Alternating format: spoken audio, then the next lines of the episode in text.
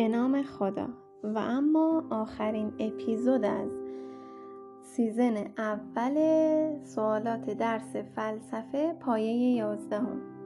امیدوارم که تا اینجا از اپیزودهایی که براتون گذاشتم نهایت استفاده رو کرده باشین. انشاءالله season دوم انتخاب درسش با شما.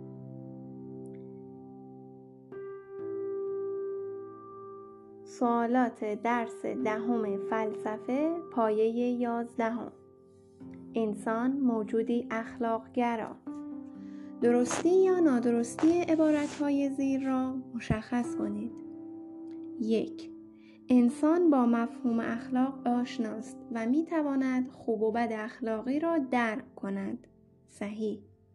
دو برخی از متفکران انسان را بر اساس ویژگی اخلاقی چنین تعریف کردند انسان موجودی است اخلاقی که حسن و قبح را درک می کند و کارهایی بر اساس این درک انجام می دهد. صحیح 3. کارهایی که انسان آنها را برای رفع نیازهای خود انجام می دهد فعل طبیعی می نامند. صحیح 4. کارهایی که مورد ستایش یا خدمت و سرزنش واقع می شوند فعل اخلاقی می گویند. صحیح 5. از نظر ارسطو فعل اخلاقی با سعادت و نیکبختی حقیقی آدمی رابطه دارد. غلط 6. به اعتقاد افلاتون فعل اخلاقی اگر در جهت سعادت حقیقی باشد فضیلت محسوب می گردد و اگر برخلاف سعادت باشد و باعث شقاوت گردد رزیلت و بدی شمرده می شود صحیح. هفت. به اعتقاد افلاتون در وجود انسان سه قوه اصلی فعال هستند. قوه شهوت، غضب و قوه عقل. صحیح. هشت. ارسطو معتقد است که اگر عقل حاکم باشد قوه شهوت پا از گلیم خود دراستر نمی کند و خیشتنداری پیش می گیرد. غلط 9.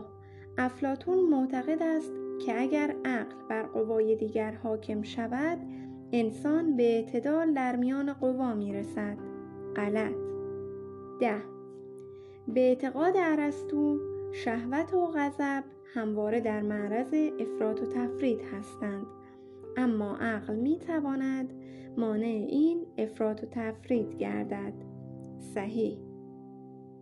یازده.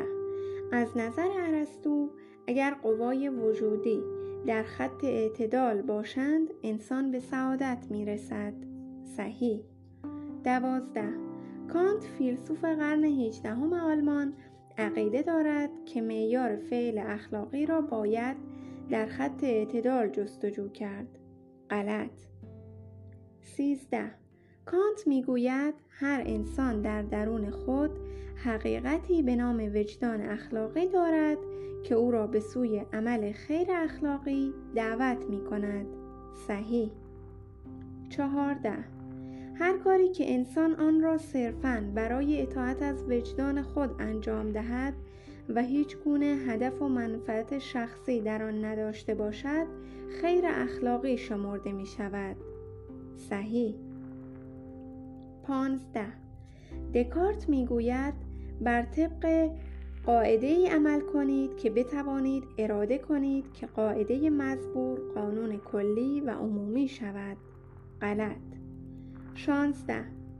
فیلسوفان طبیعتگرا و عموم کسانی که بود روحی و معنوی را باور ندارند ریشه های فعل اخلاقی را در همان رفتار طبیعی انسان جستجو می کنند. صحیح 17. فیلسوفان طبیعتگرا معتقدند که انسان مانند سایر موجودات هر کاری که برای منافع طبیعی خود انجام نمی دهد. غلط. 18 فیلسوفان طبیعتگرا معتقدند از آنجا که انسان زندگی اجتماعی دارد ناگزیر است منفعت دیگران را نیز رعایت کند. صحیح. 19 توماس هابز می‌گوید هرگاه انسان بخواهد در برابر دیگران آزادی زیادی داشته باشد باید به دیگران هم حق بدهد که در برابر او به همان میزان آزاد باشند. صحیح. 20 طبق دیدگاه هابز انسان زمانی که دریافته نفع او در گروه نفع دیگران است قواعد اخلاقی را ابداع کرده است. صحیح. 21 ابن سینا و دیگر فلاسفه مسلمان عقل را منبع شناخت فضیلت ها و رزیلت ها می دانند. صحیح 22 فلاسفه مسلمان می‌گویند اگرچه بشر به فضیلت ها علاقمند است و عقل او آنها را زیبا و خوب می‌داند. اما رفتن به سوی این فضائل و عمل بر اساس آنها آسان است. غلط.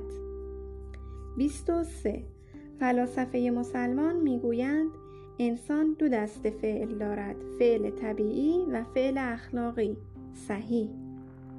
24 فلاسفه مسلمان معتقدند اینکه انسان می‌تواند فضائل و رضائل را بشناسد وقتی به آنها علاقه بورزد به تنهایی می‌تواند باعث ترک رزیلت و تمایل به کسب فضیلت باشد. غلط. جاهای خالی را با کلمات مناسب کامل کنید. 25 انسان با مفهوم نقط چین آشناست و می تواند خوب و بد نقط چین را درک کند. اخلاق اخلاقی. 26 کارهایی که انسان آنها را برای رفع نیازهای خود انجام می دهد نقط چین می نامند فعل طبیعی. 27 کارهایی که مورد ستایش و تحسین یا خدمت و سرزنش واقع می شوند نقط چین می گویند. فعل اخلاقی. 28 از نظر افلاتون فعل اخلاقی با نقط چین و نقط چین حقیقی آدمی رابطه دارد. سعادت نیکبختی. 29 به اعتقاد افلاتون فعل اخلاقی اگر در جهت سعادت حقیقی باشد نقط چین محسوب می گردد و اگر برخلاف سعادت باشد و باعث شقاوت گردد نقط چین و بدی شمرده می شود فضیلت رزیلت. سی. طبق دیدگاه افلاتون در وجود انسان سه قوه اصلی فعال هستند. نقط چین که انسان را به سوی لذایز و امیال مختلف فرا می‌خواند. نقطه چین که انسان را در برابر خطرها و موانع دعوت به ایستادگی و عکس عمل می کند و قوه عقل که خوب را از بد تشخیص می دهد قوه شهرت قوه غضب. سی و یک. افلاتون می گوید اگر عقل حاکم باشد قوه نقطه چین پا از گلیم خود دراستر نمی کند و نقطه چین پیش می گیرد. قوه شهوت.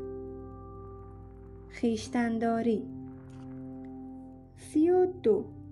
افلاتون می‌گوید اگر عقل حاکم باشد قوه غضب منتصف به نقطه چین می شود و عقل نیز به صفت نقطه چین می رسد شجاعت حکمت. سی و سه. انسانی که به چهار فضیلت نقطه چین نقطه چین در شجاعت و عدالت نیکبخت است. حکمت خیشتنداری سی و چهار. ارسطو معتقد است که اگر عقل بر قوای دیگر حاکم شود انسان به نقطه چین در میان قوا می‌رسد و همین نقطه چین عامل سعادت و نیکبختی انسان است. اعتدال اعتدال. سی و پنج. به اعتقاد عرستو شهوت و غضب همواره در معرض افراد و تفرید هستند اما نقطه چین می تواند مانع این افراد و تفرید گردد. عقل. سی و شش کانت فیلسوف قرن هیچدهم آلمان عقیده داشت که معیار فعل اخلاقی را باید در نقط چین جستجو کرد. وجدان اخلاقی. سی و هفت کانت می‌گوید هر انسان در درون خود حقیقتی به نام نقط چین دارد که او را به سوی عمل نقط چین دعوت می کند. وجدان اخلاقی خیر اخلاقی. سی و هشت. هر کاری که انسان آن را صرفاً برای اطاعت از وجدان خود انجام دهد و هیچ گونه هدف و منفعت شخصی در آن نداشته باشد نقطه چین شمرده می شود. خیر اخلاقی. سی و نه فیلسوفان طبیعتگرا و عموم کسانی که بعد روحی و معنوی را باور ندارند ریشه های فعل اخلاقی را در همان نقط چین انسان جستجو می کنند. رفتار طبیعی. چهل. توماس هابس می گوید هرگاه انسانی بخواهد در برابر دیگران آزادی زیادی داشته باشد باید به دیگران هم حق بدهد که نقط چین به همان میزان نقط چین باشند. در برابر او آزاد. چهل و یک. ابن سینا و دیگر فلاسفه مسلمان عقل را منبع شناخت فضیلت ها و رزیلت ها می دانند و این عقل را از آن جهت که رفتار خوب و بد انسان را تشخیص می دهد نقط چین می نامند عقل عملی. چهل و دو. فلاسفه مسلمان معتقدند اینکه انسان می تواند فضائل و رضائل را بشناسد و حتی به آنها علاقه بورزد به تنهایی نمی تواند باعث نقطه چین و تمایل به نقطه چین باشد. ترک رزیلت کسب فضیلت. سوالات تشریحی. چهل و سه. کارهای انسان را به طور کلی به دو دسته می‌توان تقسیم کرد. آن دو را نام برده و هر کدام را با ذکر مثالی توضیح دهید. فعل طبیعی و فعل اخلاقی. فعل طبیعی کارهایی که انسان به طور عادی آنها را برای رفع نیازهای طبیعی خود انجام می دهد.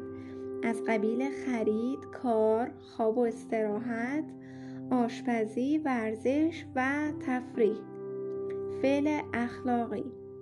کارهایی هستند که مورد ستایش و تحسین یا خدمت و سرزنش واقع می شوند مانند احسان و کمک به دیگران ایثار و فداکاری و مبارزه با ظلم و نابرابری. چهل و چهار. به اعتقاد افلاتون معیار فعل اعخلاقی چیست؟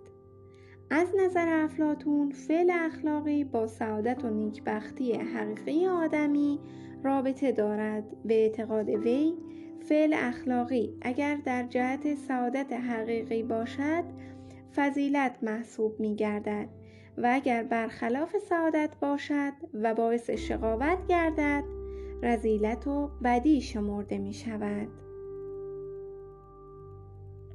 چهل و پنج افلاتون در پاسخ به این سوال در چه صورتی یک عمل در جهت سعادت است چه دیدگاهی ارائه می کند؟ در وجود انسان سه قوه اصلی فعال هستند. قوه شهوت که انسان را به سوی لذایز و امیال مختلف فرا می‌خواند قوه غضب که انسان را در برابر خطرها و موانع دعوت به ایستادگی و عکس عمل می کند. و قوه عقل که خوب را از بد تشخیص می دهد و سعادت واقعی را شناسایی می کند بنابراین عمل انسان در صورتی در جهت سعادت است که بنابر فرمان و راهنمایی عقل انجام پذیرد. چهل و شش. به نظر افلاتون اگر عقل بر قوه غضب و قوه شهوت حاکم شود چه نتایج اخلاقی حاصل می شود؟ افلاتون می گوید اگر عقل حاکم باشد پا از گلیم خود دراستر نمی کند و خیشتنداری پیش می گیرد قوه غضب متصف به شجاعت می شود عقل نیز به صفت حکمت می رسد برایند و نتیجه چنین سامانی برقراری عدالت میان قوای عقل و شهوت و غضب در سراسر شخصیت انسان است. چهل و هفت. طبق دیدگاه افلاتون برای اینکه انسان به نیکبختی و سعادت برسد باید به چه فضیلتهایی آراسته گردد؟ انسانی که به چهار فضیلت حکمت، خیشتنداری، شجاعت و عدالت مزین گردد نیکبخت است. این معیار میان همه انسان ها مشترک و ثابت است و با گذشت زمان تغییر نمی کند. چهل و هشت معیار فضیلت اخلاقی طبق دیدگاه ارسطو چیست؟ توضیح دهید. ارسطو معتقد است که اگر عقل بر قوای دیگر حاکم شود انسان به اعتدال در میان قوا می رسد و همین اعتدال عامل سعادت و نیکبختی انسان است. به اعتقاد ارسطو شهوت و غضب همواره در معرض افراط و تفرید هستند. اما عقل می تواند مانع این افراط و تفرید گردد.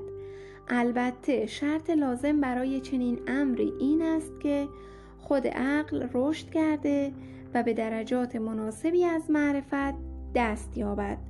تا خودش دچار افراط و تفرید نشود از نظر ارسطو اگر قوای وجودی در خط اعتدال باشد انسان به سعادت می رسد ارسطو معتقد است عقل هر انسانی این اعتدال را درک می کند و آن را به عنوان امری درست میپذیرد. چهل و نو کانت معیار فضیلت اخلاقی را در چه چیزی جستجو می کند؟ توضیح دهید.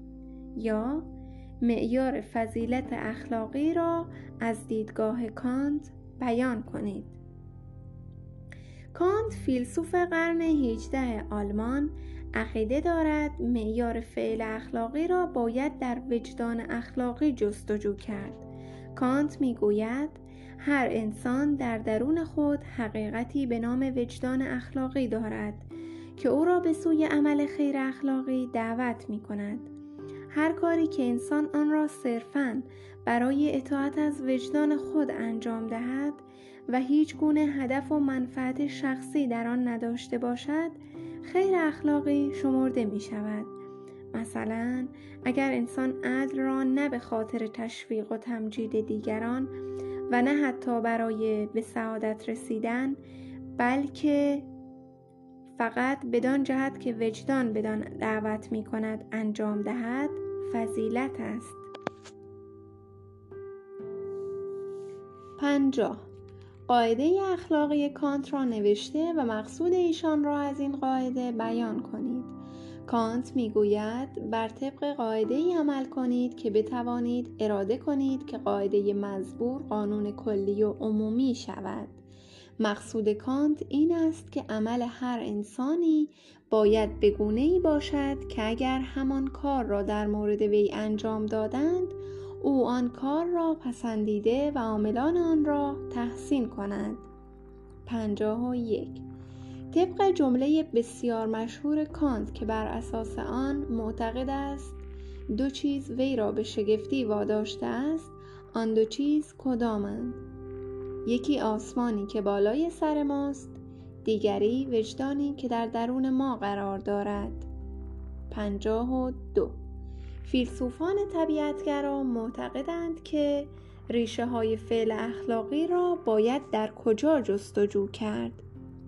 فیلسوفان طبیعتگرا و عموم کسانی که بود روحی و معنوی را باور ندارند ریشه های فعل اخلاقی را در همان رفتار طبیعی انسان جستجو می کنند از نظر این گروه انسان مانند سایر موجودات هر کاری را برای منافع طبیعی خود انجام می دهد. بنابراین خوب و بد عناوینی هستند که خود ما به هر کار می دهیم. بسته به این که آن کار به سودمان باشد یا به ضررمان. از آنجا که انسان زندگی اجتماعی دارد ناگزیر است منفعت دیگران را نیز رعایت کند. در غیر این صورت منفعت خودش نیز حفظ نمی شود.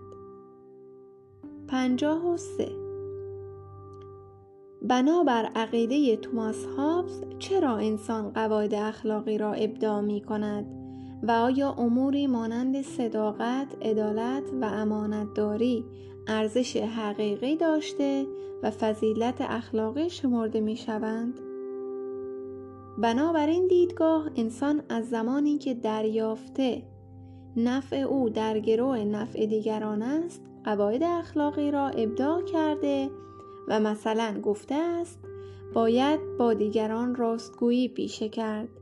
در امانت نباید خیانت ورزید. بر اساس اموری مانند صداقت، عدالت و امانتداری در واقع ارزش حقیقی نخواهند داشت و فضیلت شمرده نمی شوند اما چون برای زندگی اجتماعی ضروری هستند و منفعت افراد در رعایت آنهاست باید آنها را مراعات کرد. پنجاه و چهار. بنابر دیدگاه ابن سینا و دیگر فلاسفه مسلمان منبع شناخت فضیلت ها و رزیلت ها چیست؟ توضیح دهید.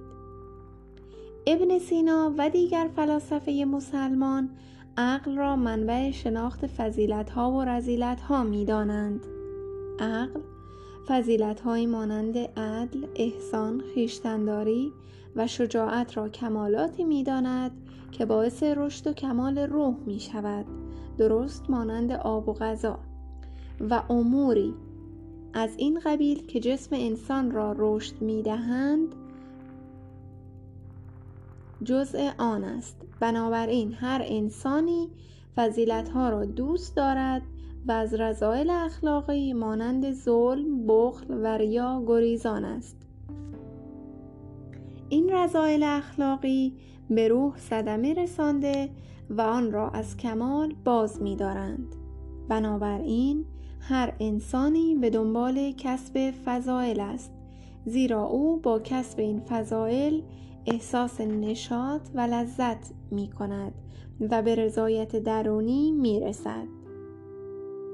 پنجاه و پنج منظور از عقل عملی چیست؟ این عقل را از آن جهت که رفتار خوب و بد انسان را تشخیص می دهد عقل عملی می نامند.